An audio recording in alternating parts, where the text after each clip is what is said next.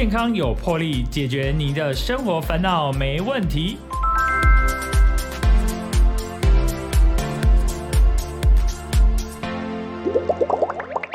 欢迎收听健康有魄力，我是主持人 PO 哥。PO 哥今天非常的开心哦，邀请到基隆布利医院的妇产科刘富平医师到我们的节目。其实妇产科啊，是对我们这个女生朋友啊是息息相关啦哈。你只要有稍微一些女生朋友的问题，通常都要去拜访妇产科的医师了哈。我们请我们刘富平医师跟我们的听众朋友呢打声招呼。各位听众，大家好，我是基隆布利院的妇产科医师，对，叫刘富平哦哈。嗯，刘医师，你这个你本身也是女生啊哈，所以其实女生的这些问题，你应该都能除了说呃生小孩还没有到达之外，其他应该都都能感同身受。嗯，大部分应该可以。对，哎，我是想，对你你这样回答是对的，大部分，因为有。嗯，因为女生最常的妇科的疾病呃问题，我想就是这个月经的部分。嗯，月经，月经，而且月经每个人来的第一次来的时间都不太一样，哎，对。那根据医学的这个记载啊，大约我们以平均或是以台湾的状况，大约都是什么时候会来呢？出经大概十一到十三岁正常的那个时间。那国外现在就是因为现在饮食越来越好，越来越健康了，所以现在就是九岁真的是九岁以前来才算就是性早熟，要不然就是现在以前是十一到十三岁，但现在大大部分的月经出经都有提前的状况，那可能跟环境荷尔蒙也有一些关系。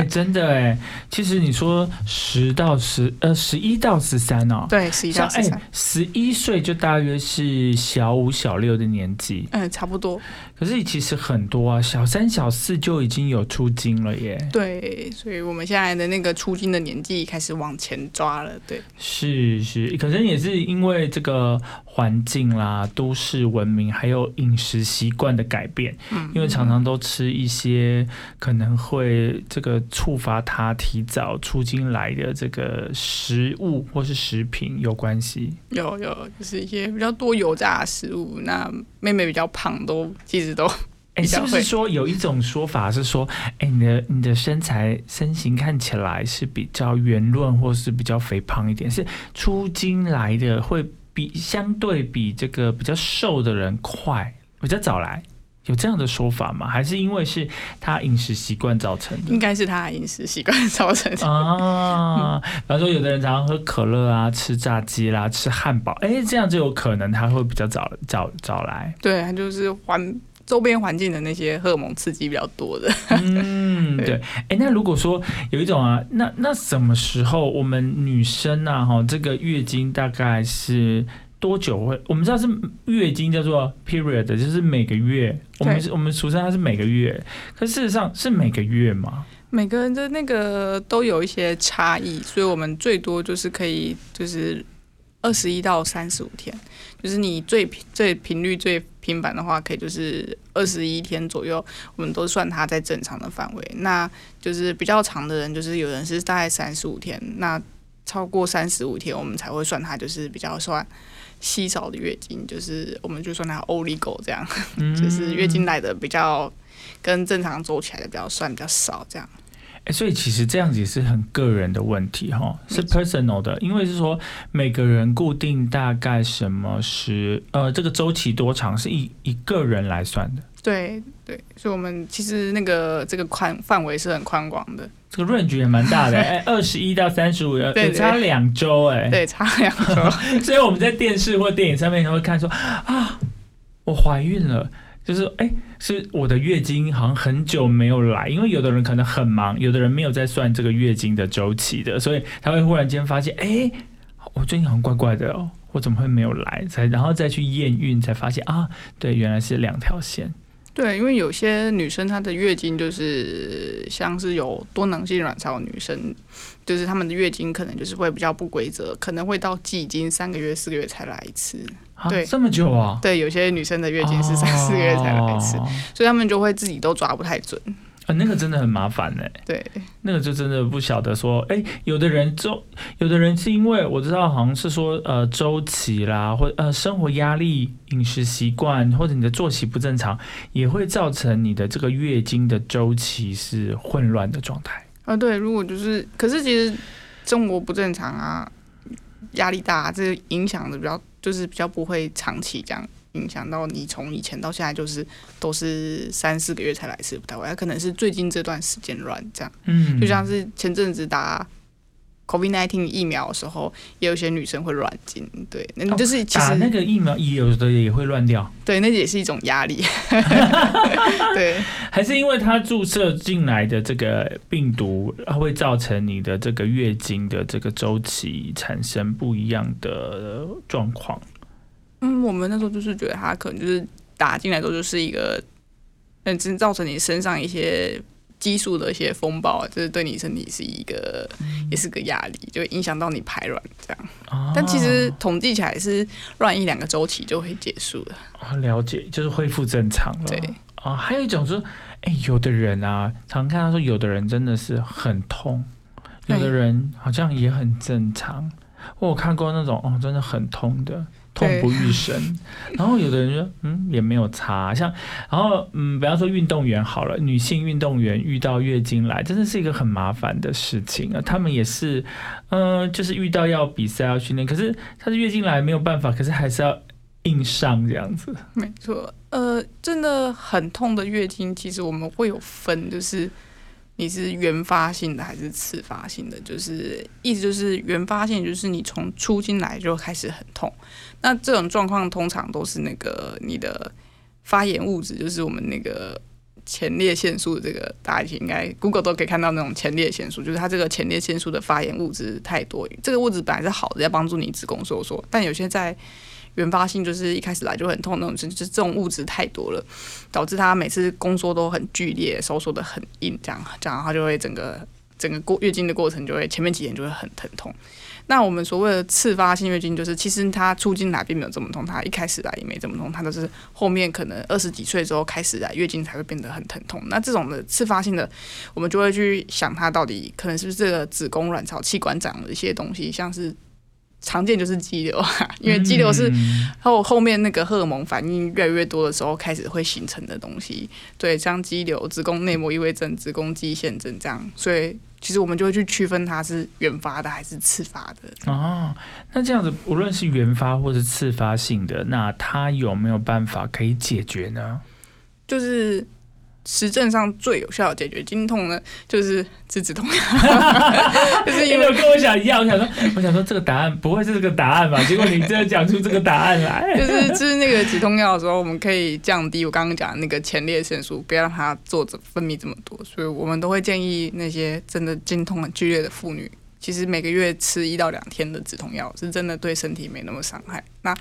你也不能等到真的痛起来的那么真的很痛的时候才开始止痛药，那个效果就不好，因为你那个前列腺素已经很高了，你吃的那个止痛药其实没有办法把这个前列腺素压得很低，所以最好是在你开始微闷闷痛的时候就开始吃。哦，就稍微有一点症状的时候，对还不是很痛，就要开始服了对，啊。所以这个不论是原发性或是次发性，都可以这样子使用吗？对，当然就是不论是原发性或自发性都可以使用，但对于次发性的话，因为本身如果你是有个肌瘤还是有子宫肌腺症的人，就是这个效果可能就没有原发性这么好，但是还是有用啊，对，从七成可以降到五成的。哎、可是如果是次发性的啦，然后是不是应该是要去，呃，像去医院来挂号来询问像您这样子的妇产科医生呢？对啊，如果民民众朋友的月经就是其实后来越来越痛，经血量越来越多，他其实是可以来看一下，然后我们看个超音波扫一下他的嗯子宫卵巢结构构造有没有什么问题，这样。就做个检查，然后比较安心，看是不是有什么样的状态。哎，对，哎，听说比较严重的啊，你有提到之前你可能有在其他的访问有提到说，哎，比较严重的，说不定是有离癌的可能性，是吗？其实离癌的话，比较不会是经痛，因为嗯痛比较是那个宫缩的问题。嗯那癌的话，应该是比较属于不正常出血，所以现啊在出血的大，家都民众都会卫教，就是你本来应该是就是就是正常你的周期中这样月经过后啊，然后如果不是在第十四天排卵那附近的出血，就是比如说你月经过后才滴滴答答十几二十天这样，那就不太正常。月经过后还会有滴滴答答的情况，对，可能有的人严重会一路滴到下一次月经来。啊，太夸张了。对，所以这种、那不就是他卫生棉要整个月使用吗？但是这种比较不正常出血，如果是早期的话，其实不会是很多量，那它就是会滴滴答答、滴滴答答的。那很烦哎、对，那就是真的很烦。对，因为因为像我们家，我就会问他说，呃，哦来了，哦好，然后就说，哎、然后最后我会比较常问说，你走了吗？哦，走了，就这样子。因为那个垃圾桶会有很多的那个卫生棉嘛，对，然后量那个量是不是刚来的时候跟要走的时候，它的量体没有这么多？哦，我们正常的月经量是五到八十 CC，其实认觉是很宽广。对，那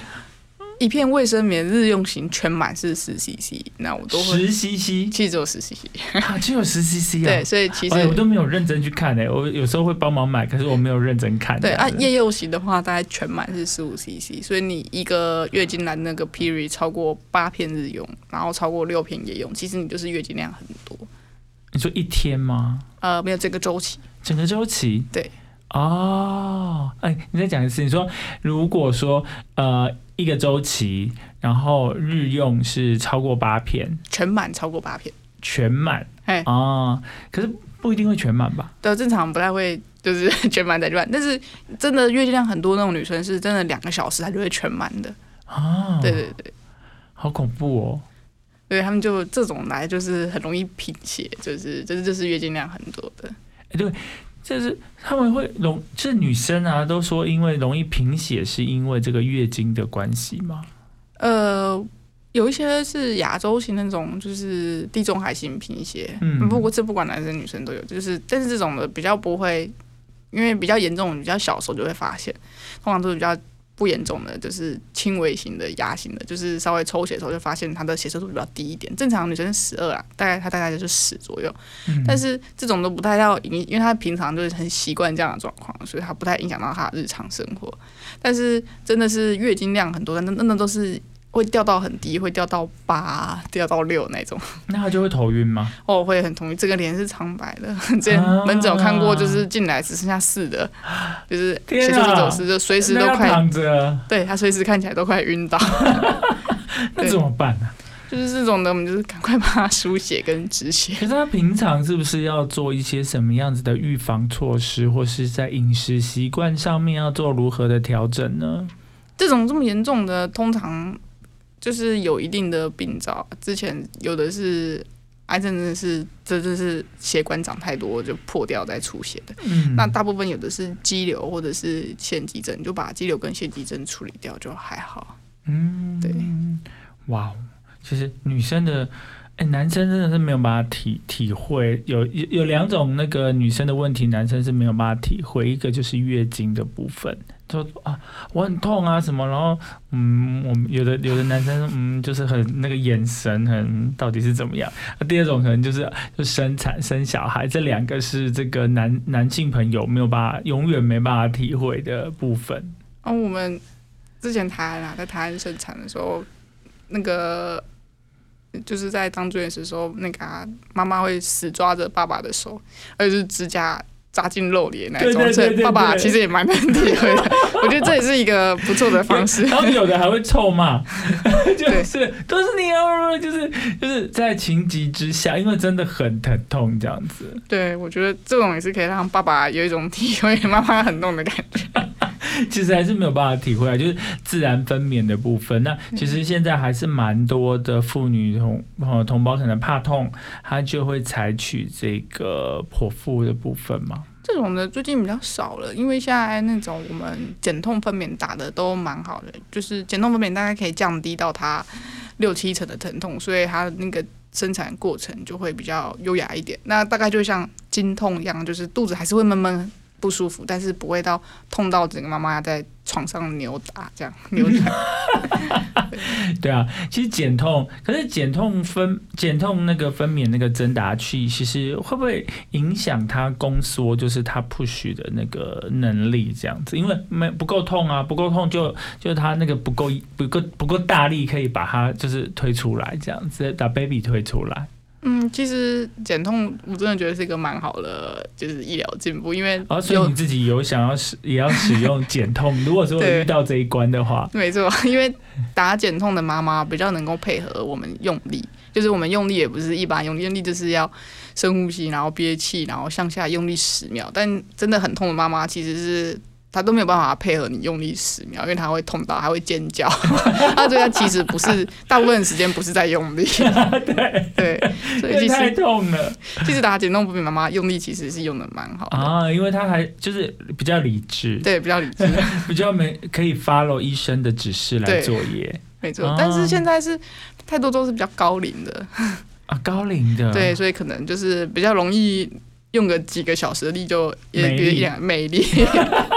就是应该是这样。哎以前呢，这个高龄的是好像是规定是三十四岁以上叫做高龄是吧？啊，对，大概就三十，嗯，就三四三五差不多，对啊，现在也是这个界定吗？是没错。所以现在一半以上都高龄，可是因为我觉得是在，因为在台北这个都会区啦，所以您说的这个三四三十五以上的一半以上是比较可以理解。可是如果说是在比较没有这么都会区的地方，或许相对高龄的产妇比较比例相对不会那么高。嗯，我在来基隆多就发现，好像真的高龄也没到这么多。啊，基隆就相对没有到那么高了，对，也是有，可是，在比例上面就没有到那么多，不是不像以前在台北市都会区这样子。对，台北就是有四十五啊、四十七都要还要生第一，才刚开始生第一胎。Oh my god，这个有点太 over，快林青霞的阶段了。林青霞，我记得林青霞，哎、你知道林青霞吗？啊，你知道，因为您太年轻了，是，哎、我记得林青霞那时候她也是四十几岁，在要生第一胎的时候，也造成很大的轰动啊。嗯那这个我就没有参与到，我就，知道这个对对对，我就说，其实现在四十几岁再生第一胎的也算是很普遍啊。对，蛮普遍的，在台北。哎、可是啊，四十几岁生第一胎，你知道有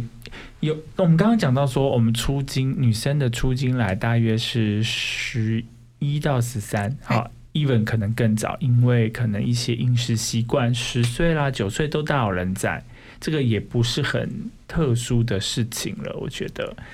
那可是也有人真的就是十三岁还又比较晚来这样哎子 这个就是看个人，而且是跟个人体质也是有一些关系啦。对，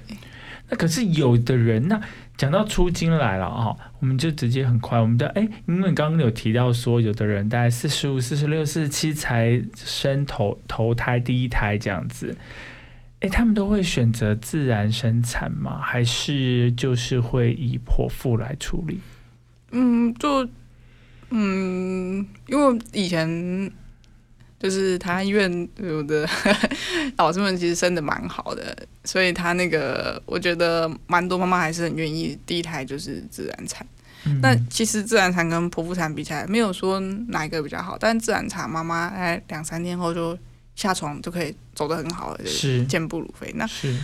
剖腹产的优点就是时间啊，宝宝生小孩的时间可以很能掌控，跟就是生的时候不会痛。但因为剖腹产就是也不是什么微创手术，不剖腹产就是传统，而且那个宝宝头很大，所以你至少一定是十公分以上的伤口，所以那个复原都是要一个月。妈妈就是大概前个礼拜都是要扶着那个肚子走路的。很痛，对，对而且第一个礼拜通常没有办法下床，不是吗？哦，没有，而且因为又很残忍，就是躺太久会有什么血栓形成，容易中风，所以嗯我们的那种学会都是建议剖腹产二十四小时之内你要强迫妈妈下来走路，也蛮残酷的。是吧？哦，我我忘了这件这这这一段了啊。二十四小时就要下来，至少要强迫他下来走一小段，去上个厕所也好，就是不能躺在床上。所以其实很痛，那个妈妈看起来呃脸都脸色都发白了。肯定的啊。对哎、那个那个那个伤口很大，而且才刚经历过这个从就是 baby 从身体里面来呃出来，所以其实他身体的状况跟之前有 baby 的状况又要一段时的时间来做适应。对，没错。这样哦，真的是就觉得剖腹产倒是没有真的比较好，而且之后还有一个长达十多公分的疤你要照顾，所以它的优点真的是只有，就是它出生的时间跟生产过程没有那么痛啊。自然产就是虽然它很快可以就是下来走，但它就是待产那段时间，因为没有办法控制，有时候真的比较久。哎、所以啊，你你本身以你专业的角度来啊，你会建议大家第一还是以剖腹产，呃，就是以剖腹产为主呢，还是自然生产？就是如果没有什么高风险啊，比如说什么子癫前症啊之类的，妈妈真的是还正就是身体算健康的。其实我觉得大部分妈妈自己也都很想甩，都是想要自己去试自然产的。嗯，就是这是一种真的是没有办法取代的一种体验了、哎，对，虽然说有时候真的会很痛，如果 baby 很头很大，没错，然后就 就或是或是 baby 长得太好，比方说哦三千五百克以上，那真的是有点大只。那真的蛮大，这是对亚洲人来讲，体型真的蛮大真的。的啊！如果说你还是哎两千克上下上左右，我觉得哎那应该是不会太困难了。对，大概两千克都太小，这个人养的就是故意把它养的很小，大概两千七两两千八左右，啊就是我们觉得生小孩妈妈就是最舒适的一个体重大小。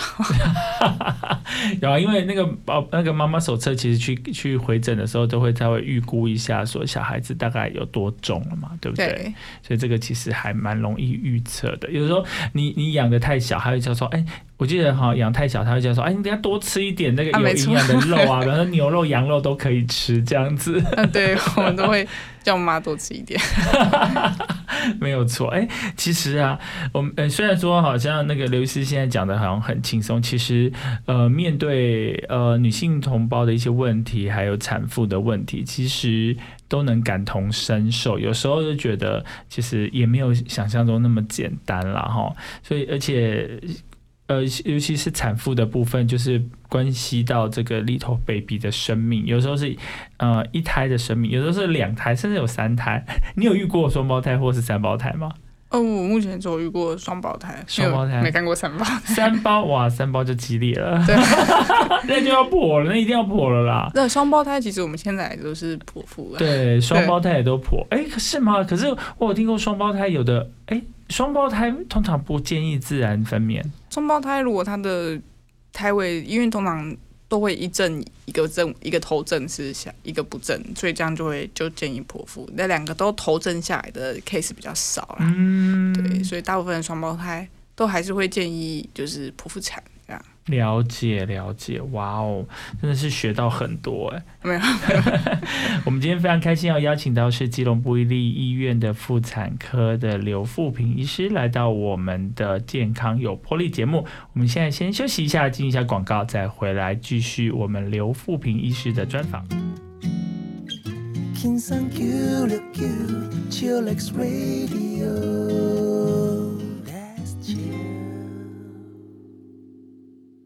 欢迎回来，健康有魄力，我是主持人破哥。破哥今天非常开心，邀请到我们基隆玻璃医院的妇产科刘富平医师。刘医师在前一段的节目哦，分享了很多有关女生的一些妇科的问题啊，比方说月经的部分，或是一些生产上面的一些状况这样子。哎，其实啊，我们刚刚有提到说出经是呃。呃，年纪大约是十一到十三岁，可是一可能有的人比较早一点。那，哎，我想问一个问题，就是，哎，那如果那你跟因为刚刚有提到说哦，你有遇到说四十五岁、四十六、四十七岁才来生第一胎，那他停经，有的人是不是五十岁上下就停经了啊？啊，我们一般停经的年纪真的就是五十岁上下，就是所以你看，我的意思50到说，哎五，十五。他对对对对对对，我的意思说，你看他，你刚刚有说他四十七岁才生第一胎，那嗯，那是怎样？那种的这样的女妇女，当然有些是就是是有些是不孕的，她是很努力，就是哦，打打针，对，就是做了一些不孕的治疗，然后才才办法在四十七岁左右的时候怀第一胎。哦，那我们一般，因为我觉得现在我自己也是啊，就是一般的女生现在你看大学毕业，我想想十八，加是二十二，然后在二十二岁之后再再两年的硕士要二十四，他还要什么刚进职场要进修干嘛？真的可能就是到三十几了才开始想这件事情的时候，就是大部分很容易一一瞬间就踩过那个高龄的线。那、如果三十几还没有对象的时候，其实我们都建议这些女生就是可以去冻卵，并不是就是 妇产科医师练财，不是这样，是妇产科医师，因为通常最好年卵子品质大概二十几啊，但是三十几岁开始卵巢功能就开始衰退，三十五会大掉，所以就我是觉得，如果就是有想要考虑将来会想要生产，就是的女性，就是可以考虑，就算是还没找到对象的话，其实三十直接去冻卵，但是你年轻的品质的卵子，对哦，啊，所以，哎、所以你你也会建议说，啊、大概就是三十几岁，目前还没有对象，也没有办法结婚，先先把就是做这个冻卵的这个部分，对，因为这种的冻卵的品质就是。呃，因为这是年轻的卵子，所以也不需要做到真的是什么真的高级的人工受精之类，就可能就是把解一批卵解冻之后出来之后，就像是让他们精子卵子自然交配，也不一定要做到很那种精子打入就是很贵的那些就是步骤之类的，就是可能这样的品质卵子怀孕成胚胎就是成功就是成功率都是很高的，大概八九成。那这种比较年轻的卵子呃的胚胎。植入的话，受孕几率也会很高，比较不容易会有什么镶嵌型啊，就是有些不好的基因染色体这样。嗯，所以我觉得卵子品质真的很重要。哎，这倒是真的哎哈，因为男生的话好像呃有也有也有在做这个动精的这个这个比较比较少哦。因为这就是所谓太不公平的地方，没有啦。男生的精子大概真的是是四五十岁之后那个基因啊，因为就是太老精，它的基因也是比较不好。但但是但是就是四五十岁，对啊，所以可是女生三十几岁之后，卵巢功能就会开始衰退，啊，卵子的品质就会开始下降。哎，是35真的啊，而且 对而且你后面就是你品质下降之后，然后甚至有停经，你停经就没有办法受孕了，对不对？对，没错。对啊、可是男生我有听过这个这个七八十老翁，他还是可以呃哇跳跳这样子，对，都还可以让年轻女生受孕。真的，这这不是七八十岁老翁厉害，其实那个二十岁女生很厉害。对，是他们的卵子很好。哦，原来如此。因为因为男生的话，因为荷尔蒙的关系，其实他在他年纪比较长之后，他的精子的品质相对也会比较差啦。对，没错。可是可是遇到比较呃，就是比较有活力的卵子，其实就是相对也没有到那么有那么严重性，就比比较没有那么严重对，没错。啊。所以是建议呃，大家可以把这个卵子这个先冷冻起来。没错，因为在你年轻的时候冷冻，可能你一次疗程我打你排卵针跟促排手促促成熟那一次一批出来，可能都可以有十几二十颗。嗯，对那可是越年纪越大的时候，我打那些药，我可能只能催熟三五颗。哦，那 个比一次例差很多哎、那对那你要做很多次。哎、对，就是要做很多次。可是你年轻的时候可能做一两次，一次说不定就够了。对那，个量就足够了，而且就是因为那医生会会检查那个就是卵子的这个品质是吗？哦，医生会检查你卵巢的功能指数啊哦，卵子的品质是取出来之后会告诉你的。哦，对，所以我们都会跟那个女生讲说，啊我们不不用每不用每年，但是你要取卵的那一阵子，就是要那一两三个月，就是要运动吃健康的。对，那那一阵子出来的品质的卵就是好比的。较好。对，如果是抽烟喝酒，那个卵就会。我们卵出取出来都透明、透明亮亮这样，但是如果真的是有抽烟喝酒，真 的每天熬夜，黑黑的，黑黑的，对，就它的杂质比较多。对，哎、我哎、这个就是我学到的的新知识，我对这个完全不了解。我有听过这个 这个冻卵这件事情，哎、那冻卵这个期间啊，它比方说它取出来之后，哎、可以维持多久啊？这法规我有点忘记，没有背得很熟，但是我记得有十年吧。十年而已 对哦。哦，啊那可以放久一点吗？这个我就不太清楚了。可是我的意思，其实我问的问题并不跟法规没有关系，我关心的是说，它放久一点，它的品质会不会变差啊？因为现在冷冻都是一台蛋的技术都很好，大概就是嗯解冻，就是大概有九成的几率都解出来是好的，就是所以要所以那时候他说，如果你每次取卵，你只是取完只有两三颗，那你就要取好多次，因为你还要有承担你解冻后它就是没有恢复正常的那个呃变成一般的好用可以用的那种卵子的风险。是，所以大概就是解冻，现在技术越来越好了啦，所以大概有九成多。嗯，哎、对所以说，呃，会会建议，一般会建议专业上会建议说，如果说要冻卵的话，那个数量大概多少是足够的？因为一次大概瘦精大概就是十几到二十克，这可能要问专业的不孕症医师。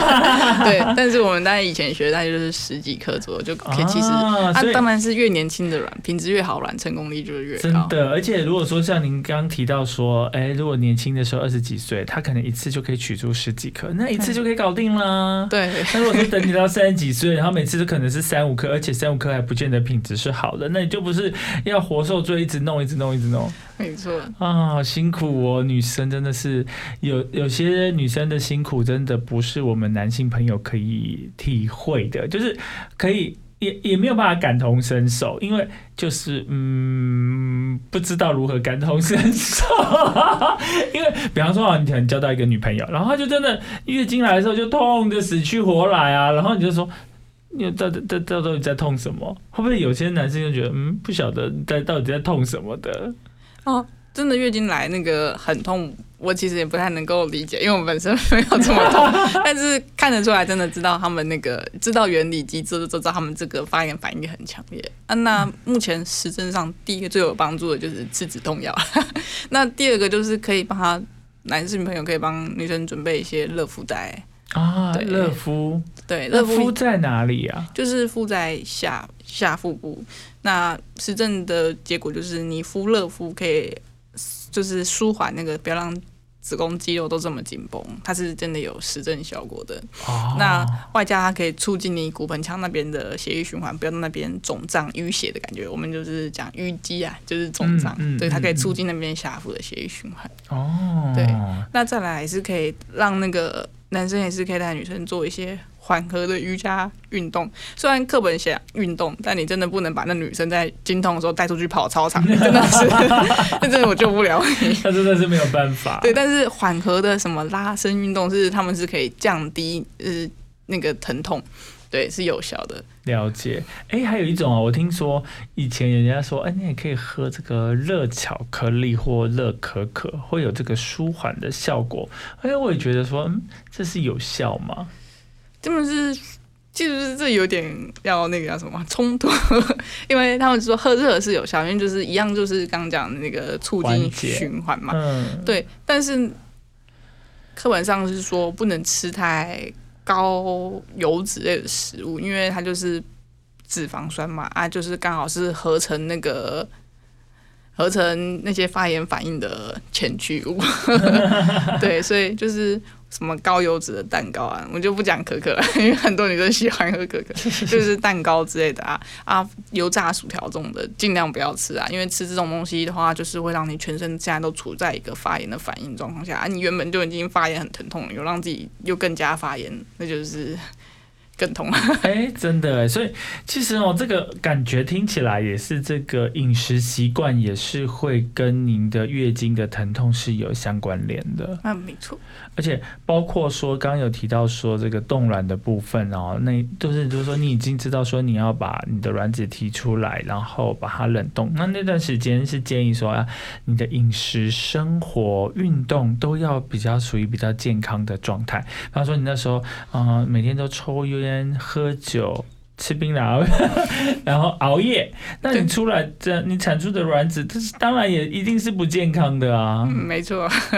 所以其实平常的这个生活作息、健康饮食习惯，其实跟这个女性同胞的这个不论是呃月经的疼痛啊，当然有些部分是呃个人体质的问题，还有这个。呃，就是你受精的时候的，就是宝宝的品质，其实都有相关性的。没错，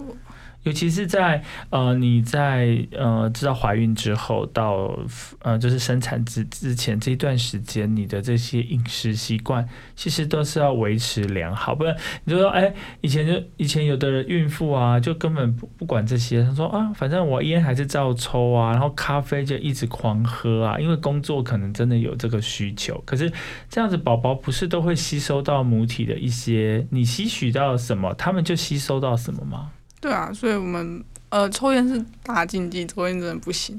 因为抽烟就是像抽烟就是会让你血管会收缩，就是不舒张，所以你那个妈妈那个胎盘血液交流就会循环就会不好，所以宝宝的养分就会很少，所以抽烟的妈妈第一件事情，宝宝就很容易就会那个我们说那个生长迟滞。啊，对，然后喝酒是会影响到宝宝脑袋，真的喝酒的话，宝宝会变笨蛋，所以真的不能喝酒。那抽烟是生长迟滞，对啊，所以我们都是建议就是这两项是尽量都不要碰啊。咖啡因下来，因为大家工作需求是，真的是咖啡因真的是过度摄取才会有可能会造成宝宝就是早产，或者是也是就是生长迟滞，所以建议一杯啦，一天真的需要一天最多就是星巴克那个。大杯的一杯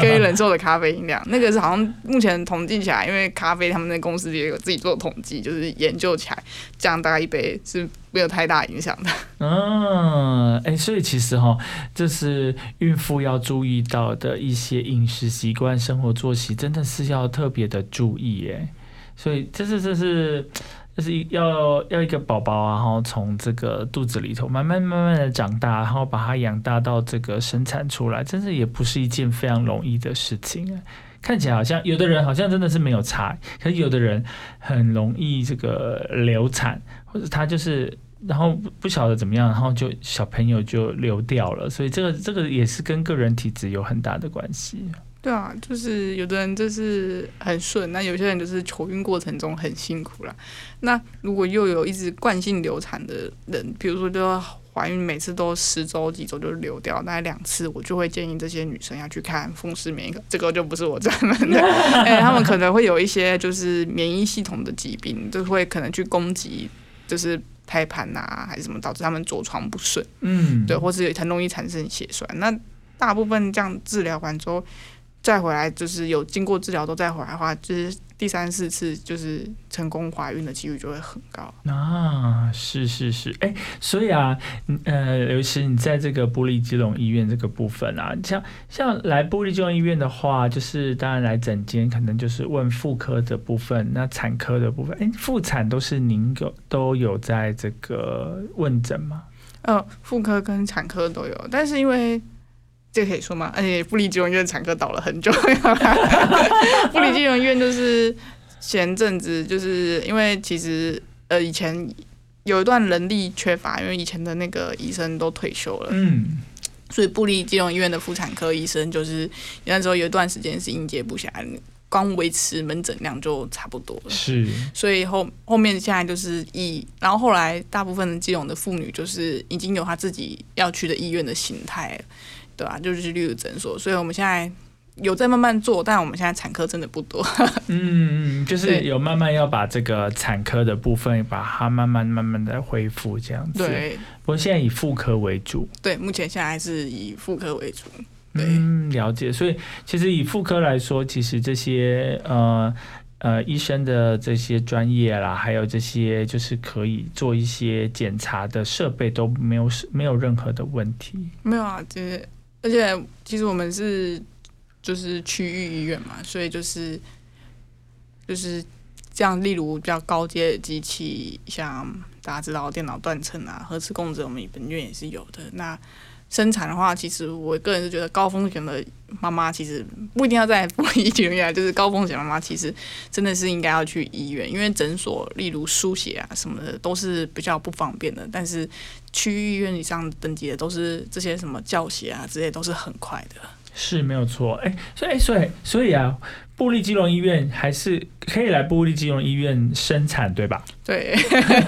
哎，你刚刚前面讲的这样隐晦，然后讲这件事情非常重要，就是哎，其实也可以，呃，产妇也是可以来布利基隆医院做这个，就是问诊跟生产，对吧？对，产妇也是可以这最近才上个上上个月吧，才接到个电话，就是妈妈打来问我们就医院说，哎、请问一下你们医院有在接生吗？对，我们就说哦有有有有，所以他后来就进来，所以其实、啊但是因为我们就是曾经一段时间没有啦，所以现在还不是广为人知，知道我哎，们有在所以可接生。以趁这个时间呀、要让大家知道啊，因为哦可能有些在地的基隆人真的有知道有一段时间，这个因为呃医生他可能退休或是流失，那他所以在玻璃基隆医院之前的产科的这个生产的部分是比较没有，有一段时间，那现在又慢慢开始恢复了哦，所以是可以也欢迎大家可以到玻璃基隆医院来这个生 baby。对对，欢迎大家。哎、这个要大力的宣传啊！嗯，因为可是就是也是不好意思啦，因为老实说，现在外面的诊所啊，就是机器都比较漂亮，造出来的品质都其实也是比较好啦。对，呃，应该是这么说。刚其实刘医师有提到一个非常重要的一个重点，就是其实大型医院啊，就是当然你没事就没事，但是大型医院的，就是如果说你有状况的时候，这个血液。的这个量，这是非常的重要的一个关键啦。因为说你真的有一些，因为不能有任何闪失。如果你真的是有一些状况，尤其是生小孩这个部分，如果有需要大量输血的时候，那这个区域医医院、大型的医院的这个血供血量一定是比小型的诊所来的量体来的这个足够。啊对，所以我想说。其实大部分妈妈没有什么并发症还是什么，但还是可以在诊所生的。就是有什么就是比较高危险妊娠的啊，就是就就欢迎。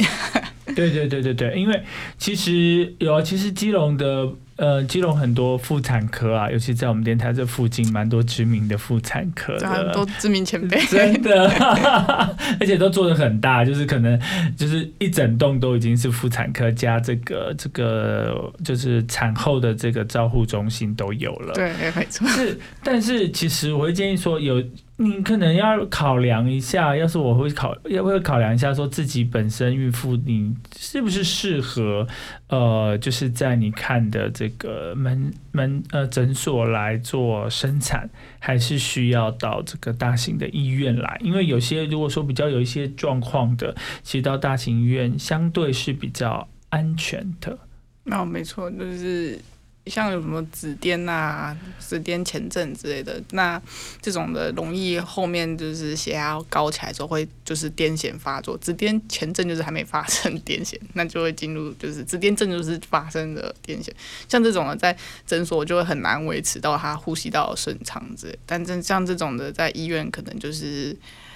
照护上会比较能力足够。哎，没有错，就是其实如果说你一般如果顺顺的，一定也都在这边做产检，那看起来没有什么状况，那当然是都 OK。可是如果说哎，其实在产检的时候就发现有一些状况，或是呃，就是孕妇本身有一些相关的疾病是需比较特别的，那还是会建议，呃，就是大家可以呃。到这个大型的医院来做产检，跟就是来做生产，然后就是如果说当然有比较特殊的状况，在一些设备上啊，在血液的输血量上面都会比较的安全。啊，没错，对，不用客气。对，其实这也是一个很专业的的东西，因为有些人没有考量到这些，就觉得说啊啊，我让你家看啊，我落互伊生就好啊，我无想哈济。可是呃，无代志了无代志，但是都拄着的时阵，那就是一个很大的事情哎、你总不能生产到一半，然后叫救护车来吧？那那个真的很难处理耶。嗯，我是不晓得怎么处理。哎、所以啊，如果说你看，像女生同呃女性同胞有这么多，从从看从十岁就要有这个月经的这个困扰，好到五十岁，哎，有的人会不会比较晚才停经啊？超过五十五岁的话，我们就会稍微查一下，因为太晚停经的话，就代表她一直暴露在那个雌激素的刺激太久的。这种的女生，就是晚停经的女生，她的子宫内膜癌的几率的风险会升高。啊，也不一定说它有，但是他们的几率就是统计起来就是比较高。所以就是要再做做做一下检查跟追踪。对，所以我们平均停经年纪在五十到五十五岁，然后超过五十五岁才会追踪一下。嗯，所以其实这段时间你看，然后中间要经历过生产啦，然后照顾小孩等等，其实哦，女性朋友真的是很辛苦哎、我觉得，因你看我们男生根本就不用考虑到这个有的没有的，就觉得啊，有些安内啊，你看，尤其是像女性同胞，她月经来的时候，她不能去游泳，她不能去玩水，她还不能去呃洗温泉，哦，对，因为怕会感染。没错，所以女生啊，如果说不想要去上上游泳课，不想要下水，就会说老师我那个来。那有些人是真的就是乱经，或者是他的月经真的就是一个月来了，不是一个月，就是不不正常水，一个月来三次，就是我们就是要先询问他为什么。有看到这样的同学，要记得先叫他先去看妇产科。对，真的对，哎，所以其实啊，就是也欢迎大家哈、到就是有妇女同胞有这个妇妇产科上面的问题，有需要来就诊或是问诊的话，也欢迎到我们的布利基隆医院来找我们妇产科的刘富平医师。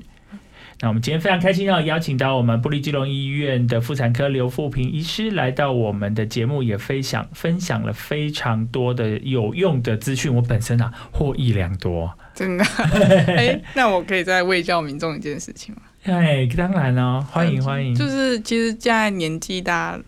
嗯，就是呃年龄化，就是越老越来，就是年纪大的人越来越多了。对人口老化的问题，但很多那个基隆的妇女，就是因为停经后，就是下阴部都会干。嗯那我会建议他们，就是我在门诊每个来都要教，就是呃，我会建议他们就是洗下阴部的时候不要用肥皂，因为肥皂是碱性的，然后我们女生的私密处是弱酸性的，所以我会建议她就是外面买一些私密处的沐浴乳、清洁剂去洗下面的私密处，因为女生停经之后，下面的那个会干燥萎缩，然后皮肤很容易脆，就容易感染，又容易干呐、又容易就是细菌入侵。那你买那些私密处的沐浴乳，它们有一点保湿的作用，可以不让你这么干呐、一直抓这样。啊对，千万有些阿妈跟我说，因为那个干痒，我都用热水烫，千万不要做 这种事情。对，啊，所以说会建议啊，就是停经后的妇女可以买一些私密处的这个沐那个沐浴用的沐浴乳吗？嗯，他们他们都叫私密处沐浴乳、清洁剂之类的。啊，对，就对私密处的清洁剂来使用，才不会让它过分的干燥。对，不不一定要停经，就是女生，我就是建议用私密处的，了解 了解，千万不要用肥皂千万不要用肥皂。哎、这是非常重要的资讯哦，要分享。呃，非常感谢刘医师分享给我们的妇女同胞。那今天非常感谢刘医师，谢谢。谢谢。Kinsan Q Q Chillax Radio